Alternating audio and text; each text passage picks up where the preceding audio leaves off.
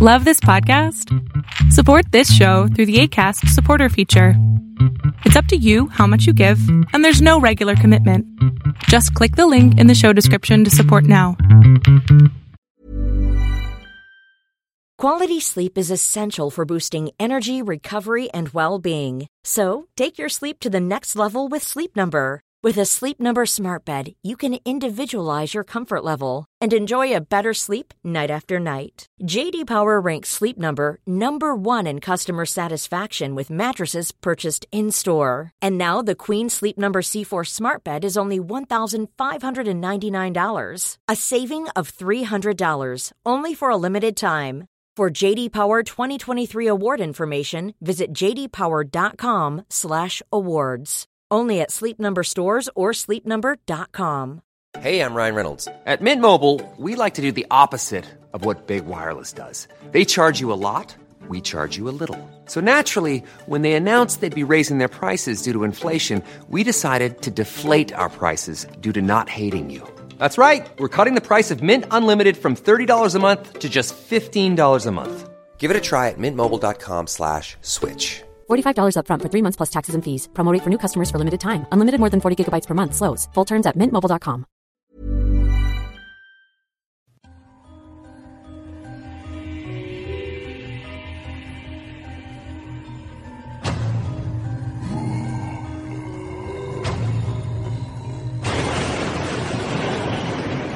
Welcome to Tales to Terrify. Welcome to Tales to Terrify, part of the District of Wonders network, featuring Starship Sofa, Crime City Central, and Protecting Project Pulp. Everyone has a story in the District of Wonders. Come and find yours. Good evening, children of the night. Come in.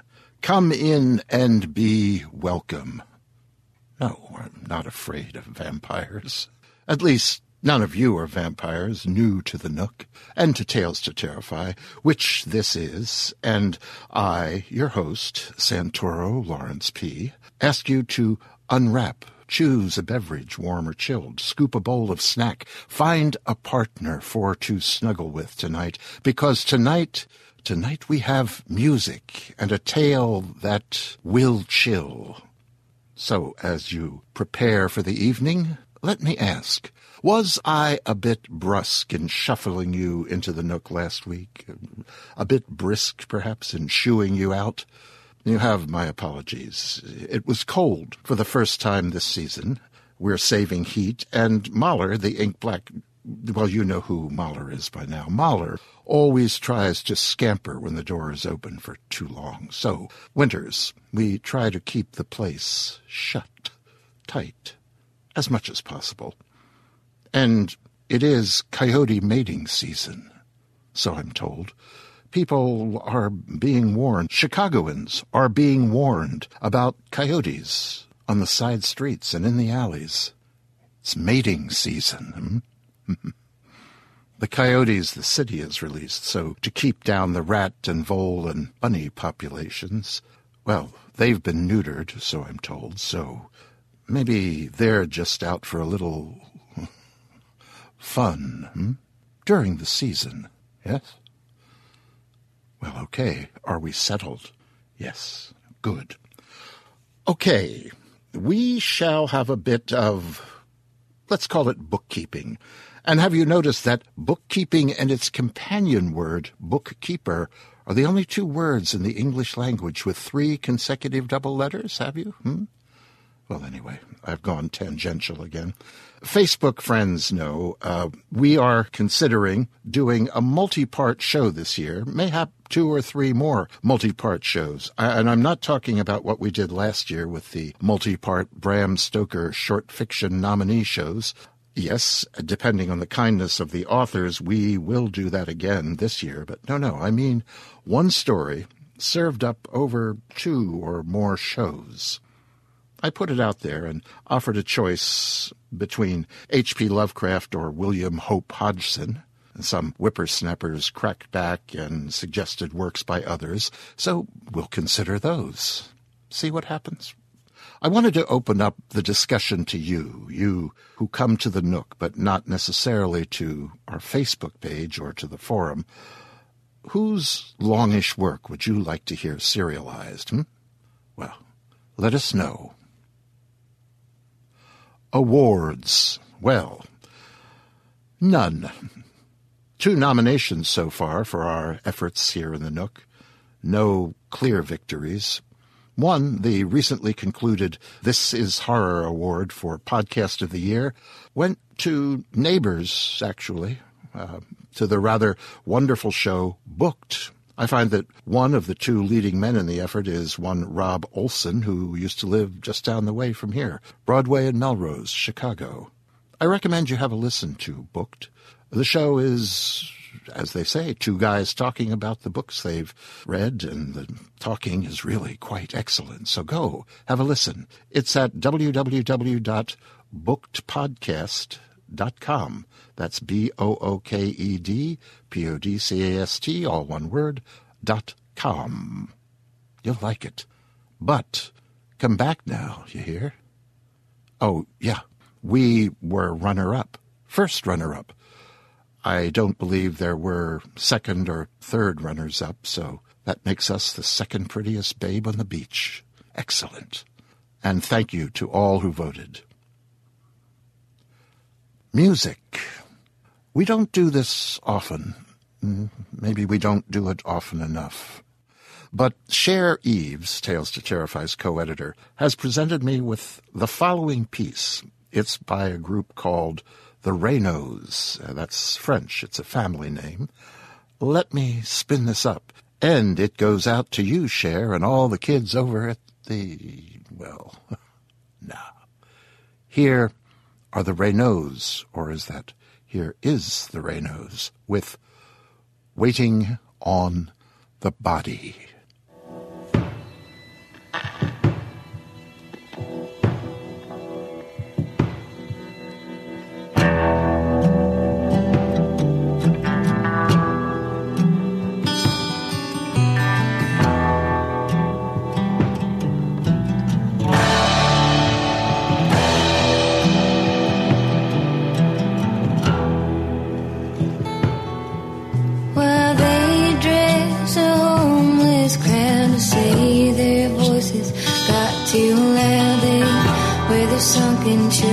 Too proud just to get a reaction. You'll try your hand at better things and watch the snow fall down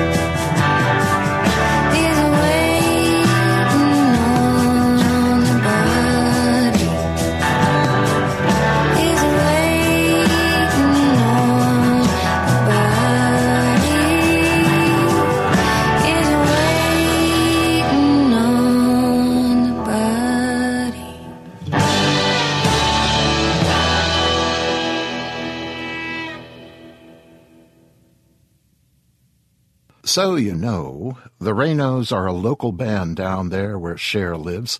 They are a kind of family business, playing pubs and weddings down in Tennessee, Kentucky. The lead singer, Ashley, is a cousin to the lead guitar man, Steve, and his brother Dave, who's the drummer. The Reneaus call their kind of music Americana. Waiting on the Body is from their first album, Room for Roses. A second album is in the works, and the band plans to tour when it is completed and available. You can find them at thereneaus.com or on Facebook.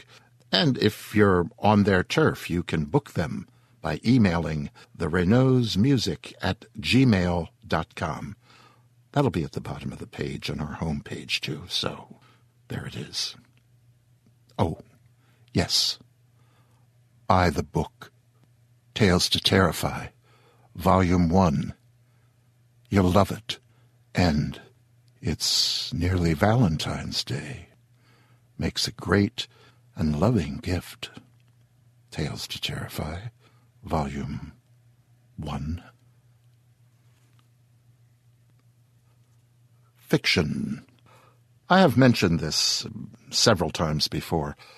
One of my goals in opening up the Nook to you and to Tales to Terrify is to not only offer stories by well known writers, but also to feature work by writers not yet heard from. The author of tonight's little fable, I Know What They Are, Kristopher Mallory, is one of those. Chris lives outside of Baltimore, Maryland, and has been telling and writing stories since he was a child. His grandmother, who he says pretty much raised him and always told him that he had an overactive imagination, I used to hear that. Having traveled the world as a loadmaster in the Air Force just added fuel to that fire, I fear. Now he is out of the Air Force, and he and his wife Robin have two children, Aaron and Lillian Rain, and two dogs, Chris says the writers who inspire him most are Stephen King, Chuck Palahniuk, Isaac Asimov, and George R. R. Martin. If you're interested in checking out some more of Chris's work, have a look at his Road Trip Down a Dark Memory Lane. I'll post the URL for that on the website also. Here is Kristopher Mallory's I Know What They Are.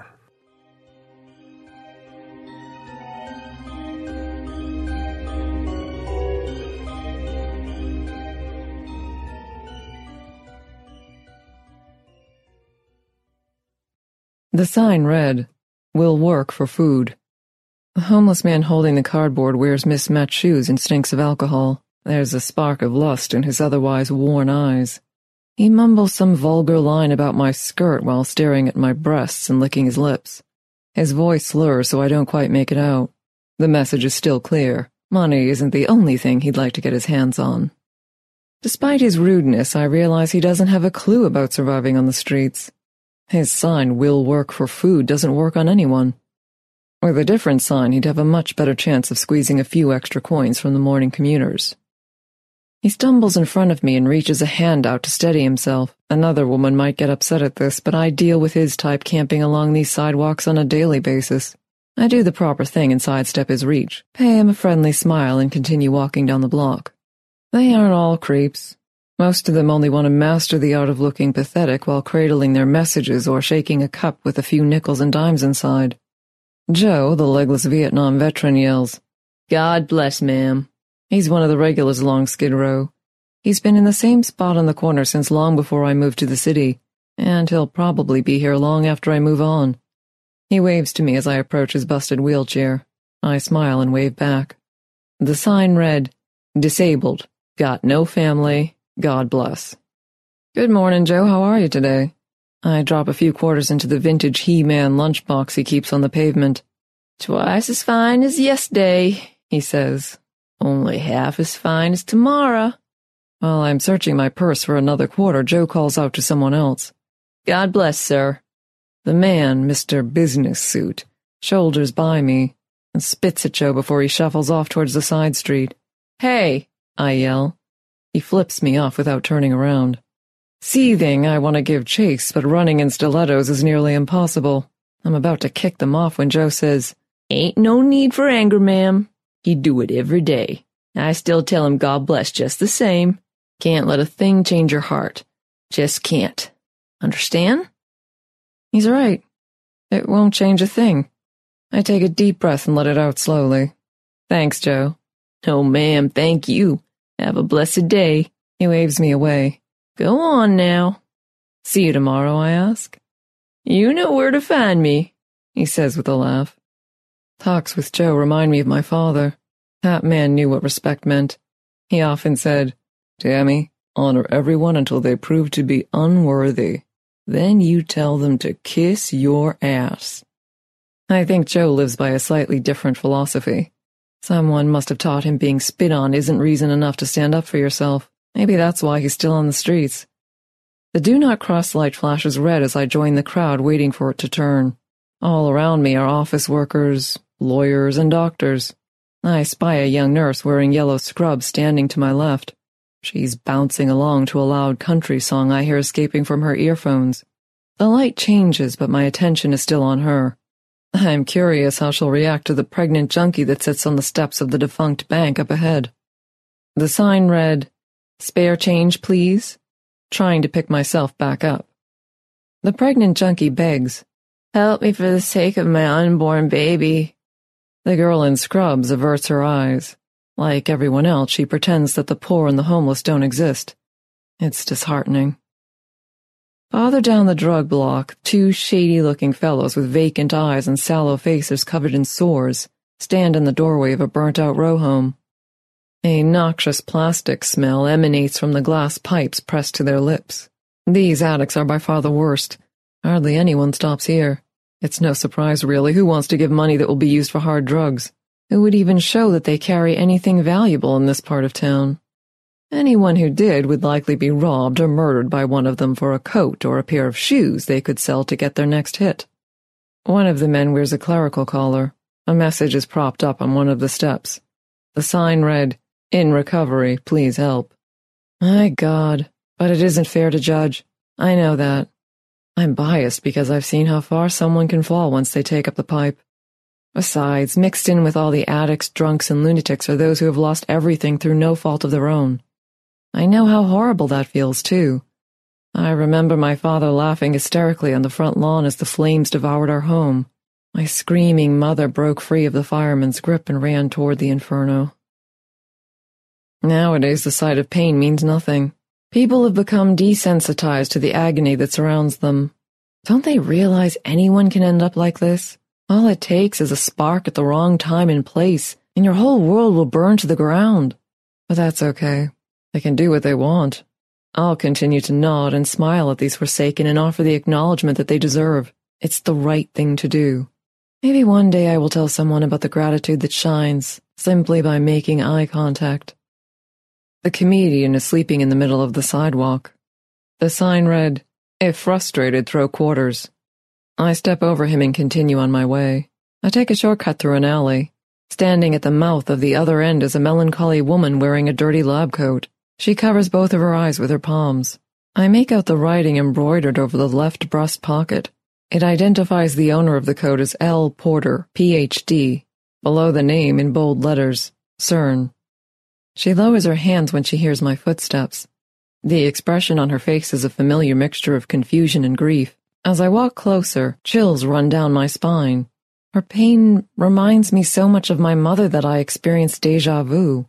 Without even realizing what I'm doing, I ask if she would like a cup of coffee. The sign read, I know what they are. Elle stares at the teenage waitress carrying a tray to our table.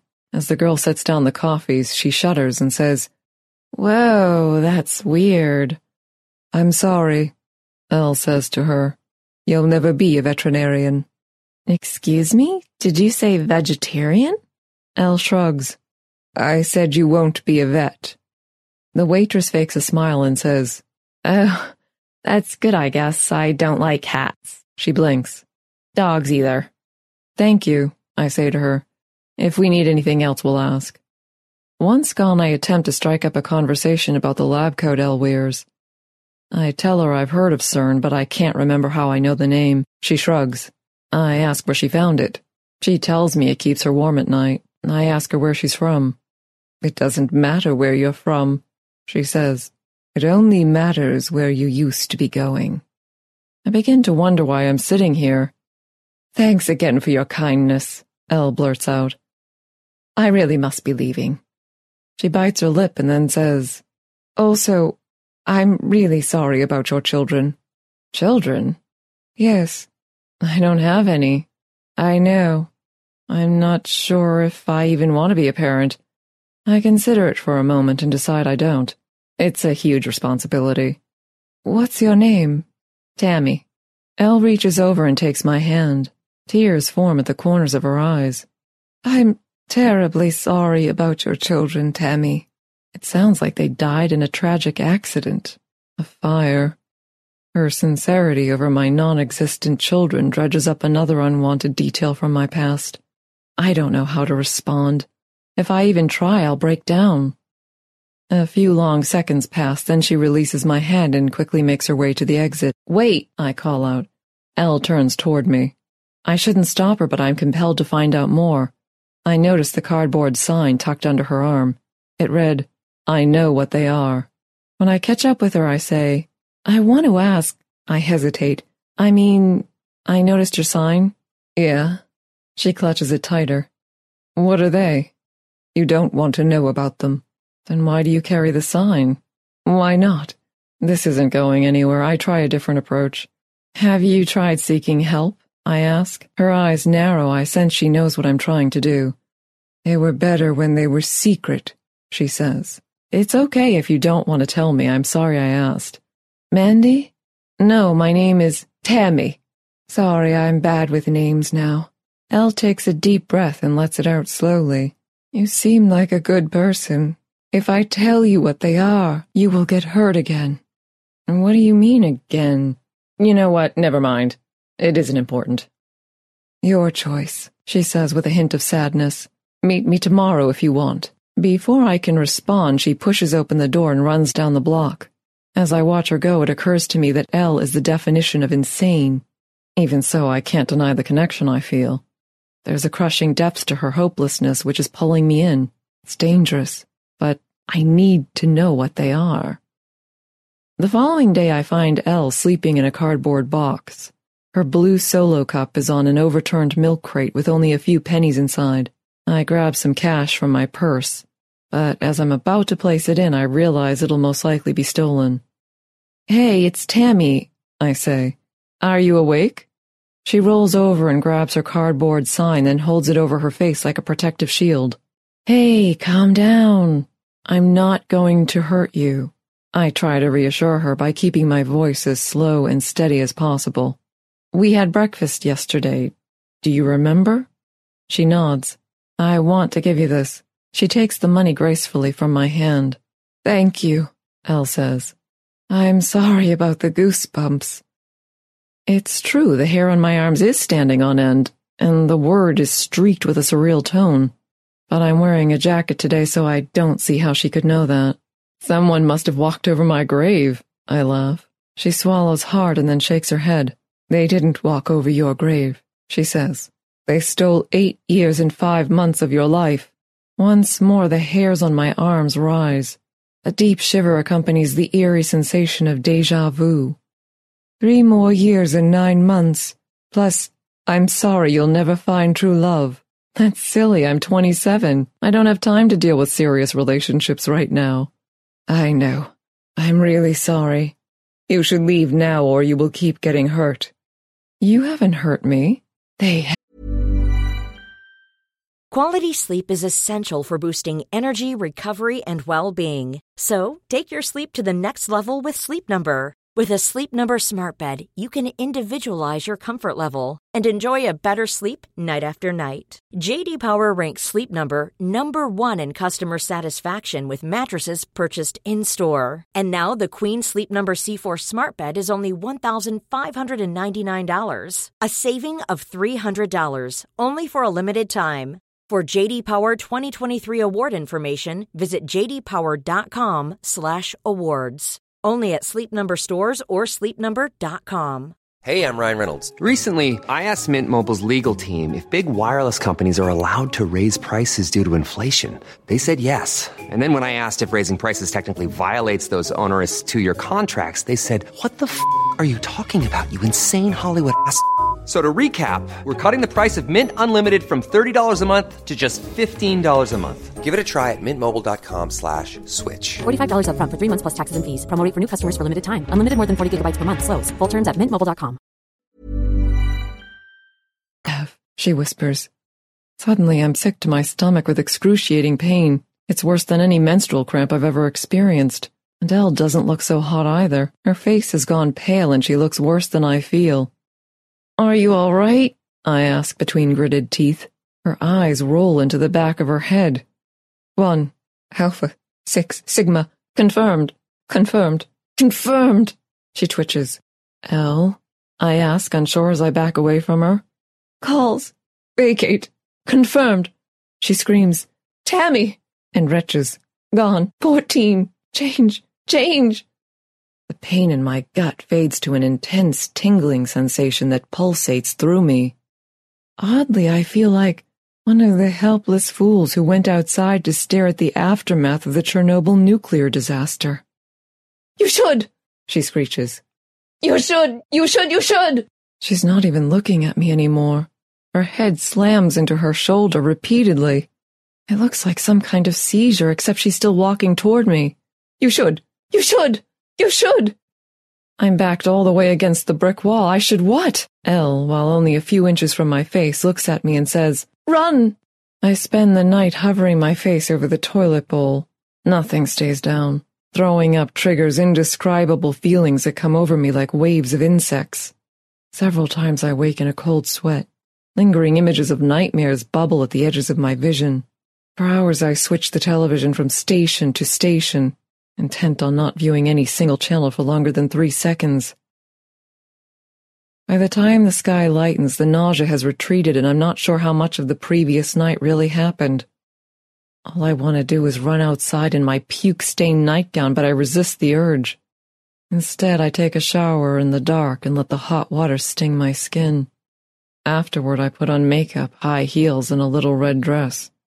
No one will be able to tell how terrible I feel. The sign read, Will work for whatever. It's the guy with mismatched shoes. His sign changed, but he still smells like weak old beer. I can't bring myself to smile, so I nod instead. His eyes follow me as I walk by. He flicks his tongue at the air as if he were a reptile. Halfway up the block, I see Joe lying on the sidewalk. He's wrapped up in a tattered American flag. Ma'am, he says as I draw near. Surprises me to see him without his wheelchair. Where are the wheels, Joe? I hated the damn thing, he mutters and looks away. The sign read, Where my legs at? As I move on, I see the man, Mr. Business Suit, walk by and spit. Instead of running away like before, he stands there and watches the glob of saliva drip from Joe's forehead. After a moment of deep concentration, the man kneels, then takes a seat on the curb next to Joe. At the corner, the do not cross light is flashing red. The crowd doesn't wait for it to turn. They ignore the traffic and stampede into the intersection. All around me, brakes squeal and horns blare. The nurse is wearing pink scrubs today. She's headbanging to heavy metal music, but the cord of her earphones isn't plugged into anything. In the shadows, the junkie woman is on the steps of the abandoned bank, but she's noticeably thinner. The sign read, Thanks for the abortion, saving for another. A little farther down the block, the creepy ex-preacher and his decaying friends hold up a piece of cardboard. The sign read, Life's better in the gutter. Then the comedian. The sign read, If frustrated, throw a brick. I take the alley shortcut and I find L. Porter, Ph.D., CERN. She makes her way toward me in a series of jerking motions which remind me of a calf learning how to walk for the first time. The sign read, I know what they are. I act like everyone else. I put my head down and pretend she isn't there. A few more steps to go and I'll be out of the alley. I'm going blind, Elle screams. Tammy, is that you? I don't answer. Tammy, please. Yeah, I say while edging past her. It's me, but I'm late for work. I made a mistake, she says. They're taking my sight now. You know how I know? I don't care. I don't want to have anything to do with her.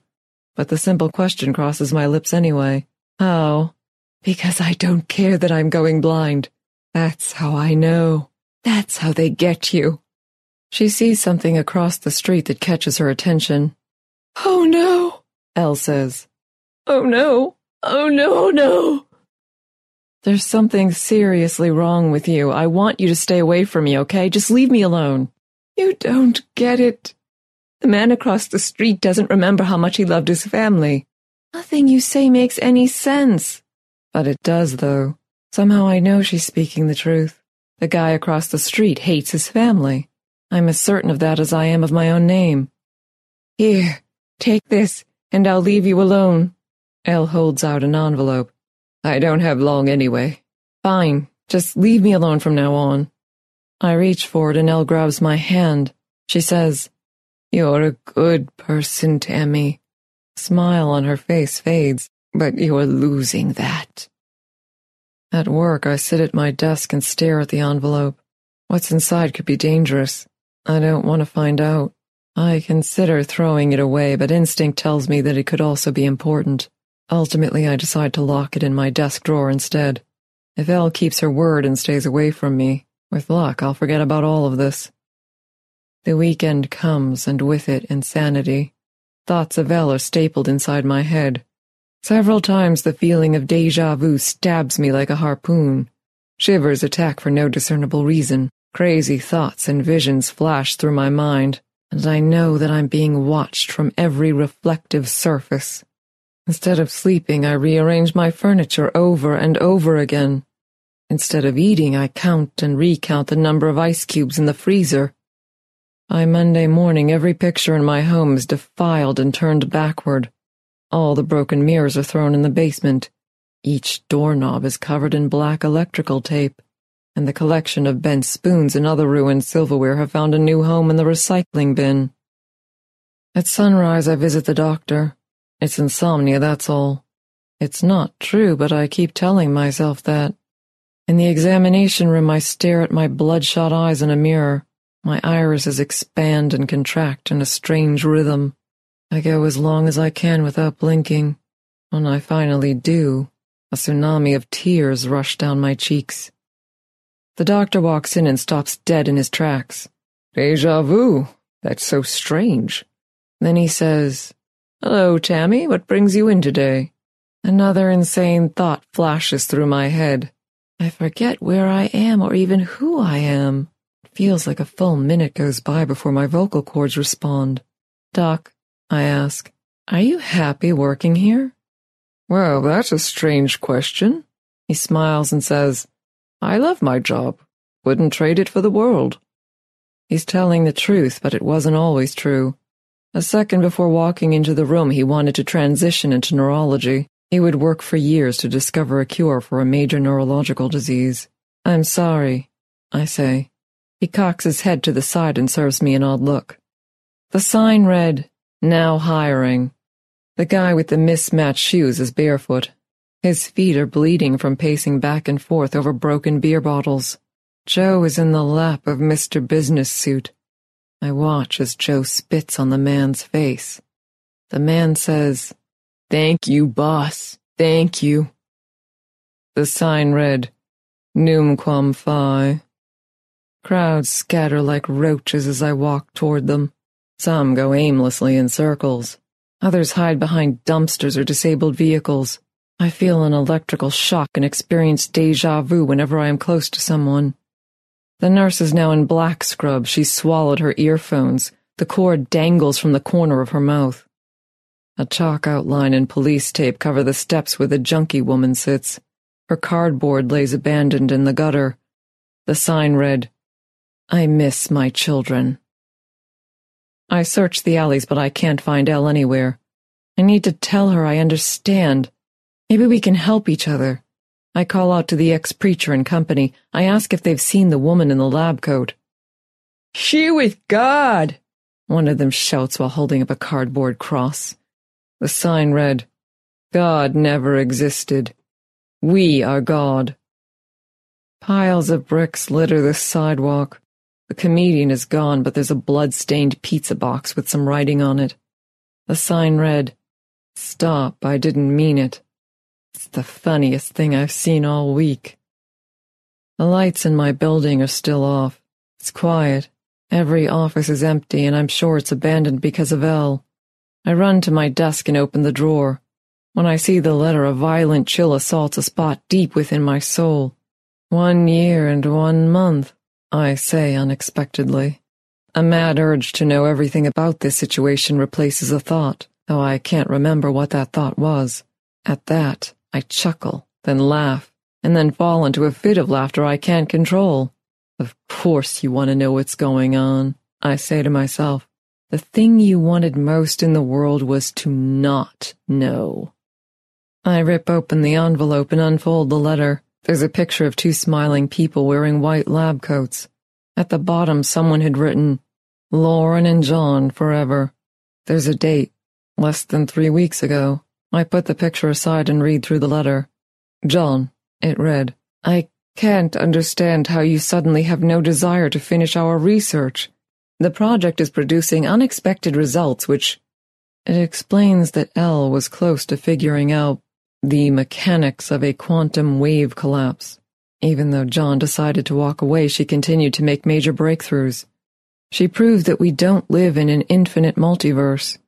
She believed that life forms living outside of time and space are responsible for choosing what becomes reality. The new model predicts that possibilities are eliminated by them. They consume until one outcome is left, which becomes our present. There are indications that we can feel changes brought about by them. She thought some are responsible for providing probable events while others force the least likely outcomes. This would explain the chaotic nature of the universe. If they're intelligent, they choose our fate. The carefully written letter is signed Lauren Porter. Below the signature is a postscript written more hastily in different colored ink. I know you're hurting from the sudden breakup. I led you on for many years, but you're not what I want. Entirely my fault. Sorry. On a professional level, very great things are happening. I wish you would come back. I've got chills just thinking about it. I don't bother to lock the door when I leave the office. I don't even close it. My attention is captured by the night sky. There's a tint to it, a familiar flickering orange glow. The smell of smoke is heavy in the air. The sound of screaming grows as the insanity spills out of Skid Row. I look around and realize I'm in the center of it all. I decide to walk home a different, longer route. It's time I saw the world from an unexplored street for once. I want to be somewhere that isn't as tainted. A woman sprints by, she shudders, deja vu. You're not going to beat that cancer now. I scream. Sorry. A man and his son cower behind an overturned delivery truck. I see the hair standing up on the boy's arms. Your life just got shorter by 45 years in three days. A busboy smashes tables outside of a cafe with a baseball bat. His jaw clenches shut as I approach. I see his future that slipped away. Hey, I call to him. He looks up, but I don't have the heart to tell him. Never mind. I say. I make my way into a strange yet beautiful part of the city. A blue neon sign in a window flashes free tarot reading. Why not? I sit at the small table in the middle of the room. In the corner, there's a tiny black and white television displaying a local news station. The picture's fuzzy and the sound is turned all the way down, but I can make out the two words that flash below the reporter martial law. While I'm watching the news, a fat woman wearing nothing but a bathrobe and a turban sits across from me. Whatever you once wanted to be, I say, I'm sure it wasn't this. Who's the psychic here? It must be nice to tell fortunes, I say. All I see are dead futures. She winks. This card, she informs me, points to death. At home, the sounds of mayhem seem far off but I know the storm is still following me. For the time being, the power is still on and the internet still works, so maybe I can find a way to end this. I search for any information about Lauren Porter. I discover a missing persons write up on her, but not much else. A cross query turns up a related article from the other side of the country. It's about John, her husband. He committed a very public suicide earlier today. Authorities are baffled by a sudden mass hysteria over the scientist's death. A representative from CERN had one comment. No comment. What the fuck did you do? That question triggers a vision. Elle in her lab. Parasites cover her, a wide variety of leeches, ticks, and tapeworms. Thousands of them. No, millions. They're the bad ones she warned about. They're the kind that take the best potential. And all of them are feeding from her. They erase any good intention, each hope, and every dream. The scene changes. John Porter screams into the night. Like Elle, the things dig into him. He jumps from the top of a New York City skyscraper. Some of the things cling to him as he falls to his death, but with nothing left to take, most release and are carried away by the wind. Like snowflakes, they blanket a large portion of the city. Another flash, I'm in the alley talking with Elle for the first time. Countless masses leap from her and attach to me. As I walk down the street, they leap from me and latch onto others. The missing pieces appear and fall into place. With it comes understanding. Every time they attack, a person will feel deja vu. It's how our minds interpret the loss of what we want most in life. Victims don't realize the possible futures that are shredded. Victims can't know about those longer versions of their lives since now they're impossible. Carriers can tell. Elle could see what they stole, and so can I. The things breed in the wake of their host's lost potential. Their numbers continue to grow, and our sense of reality blurs more and more. I snap out of the trance, my breathing is weak and shallow. The computer and other items that were on my desk are now scattered across the floor. How much of me is now gone? I scream. What else are you going to take? After the anger subsided, I pick the monitor up from the floor and place it back on the desk so I can continue to work. Time is short. I hear the screaming mob. The riots are getting closer. My block will be overrun within the hour. I decide to focus on what I can still control. I search the web looking for others like myself. It isn't difficult to find information about the outbreak. News travels across the networks like flies crawling on a decaying corpse. My eyes widen as real-time reports fill the screen. Updates claim the government has contained it to the two major cities. Others add the rate of infection is decreasing. Experts are flying in to assess damages. All of it completely useless. No one knows what they are. My body seizes up as I'm forced to witness another flipbook of images. I feel the remains of a phantom desire fade as a new one takes its place. They want something from me. Something only I can provide. Once I'm sure of the question, my fingers type the answer. I know what they are. I laugh, cry, and scream at the same time. It's a trifecta of emotions, just like the night I played with matches. The sounds I make are the same as my father, brother, and mother, respectively, and just like then, the crying stops abruptly. I update social media networks about the things I've learned. I share the story of Elle with whoever will listen. Eventually, my words are parroted by others. Hundreds of emails about the plague pour in by the second. As I'm typing a reply to a worried mother in Europe, the power finally dies. I'm disappointed, but my mind is at ease because I've told people what they are. People know. The gospel will continue to spread. My apartment is dark now, but the glow of the burning city provides enough light to make my way to the kitchen. My part in this is done. I'm done. I find a sharpie and some cardboard. I sit on the floor and scrawl the perfect message. I read the sign over several times while smiling. Once satisfied, I put it under my arm and leave my apartment to join the chaos. What better accessory could a woman possibly carry around when the world is ending? The sign read, Now you know what they are. Now they will find you. Sorry.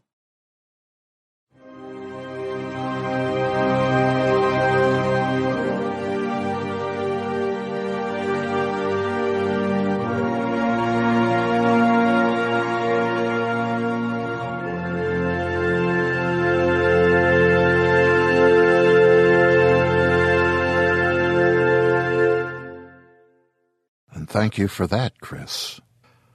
Kristopher Mallory has a strong belief, he says, in freely sharing his work. To that end, he has launched a site called Stealth Fiction, on which completed works of his and those of friends can be downloaded for free under Creative Commons as a PDF or an EPUB. The same work is also sold for a small fee on Amazon, on iBook, and other channels with Smashwords. He says, The way I look at it is if people like a story, I want them to give it away. If they like it enough to contribute, the option to purchase an official ebook is still there. To date, the following pieces are available or will be completed and released soon. The story we just heard, I Know What They Are, and These Bad Dreams Combined are now up. Master Stargazer and Mega Millions will be up within a few days, and The Price to See the Dead will go up in March. Now, frequently, I do not sleep and when sleep is slow to take me, I listen. I listen to stories, and frequently I listen to LibriVox. Nikolle Doolins is a voice I heard on LibriVox, and immediately contacted her to see if she'd be interested in reading for us here in the Nook.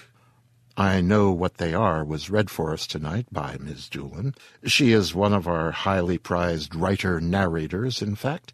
In addition to reading to us here in the Nook, she also writes fiction, poetry, plays, which have been performed in festivals here, there, and many places.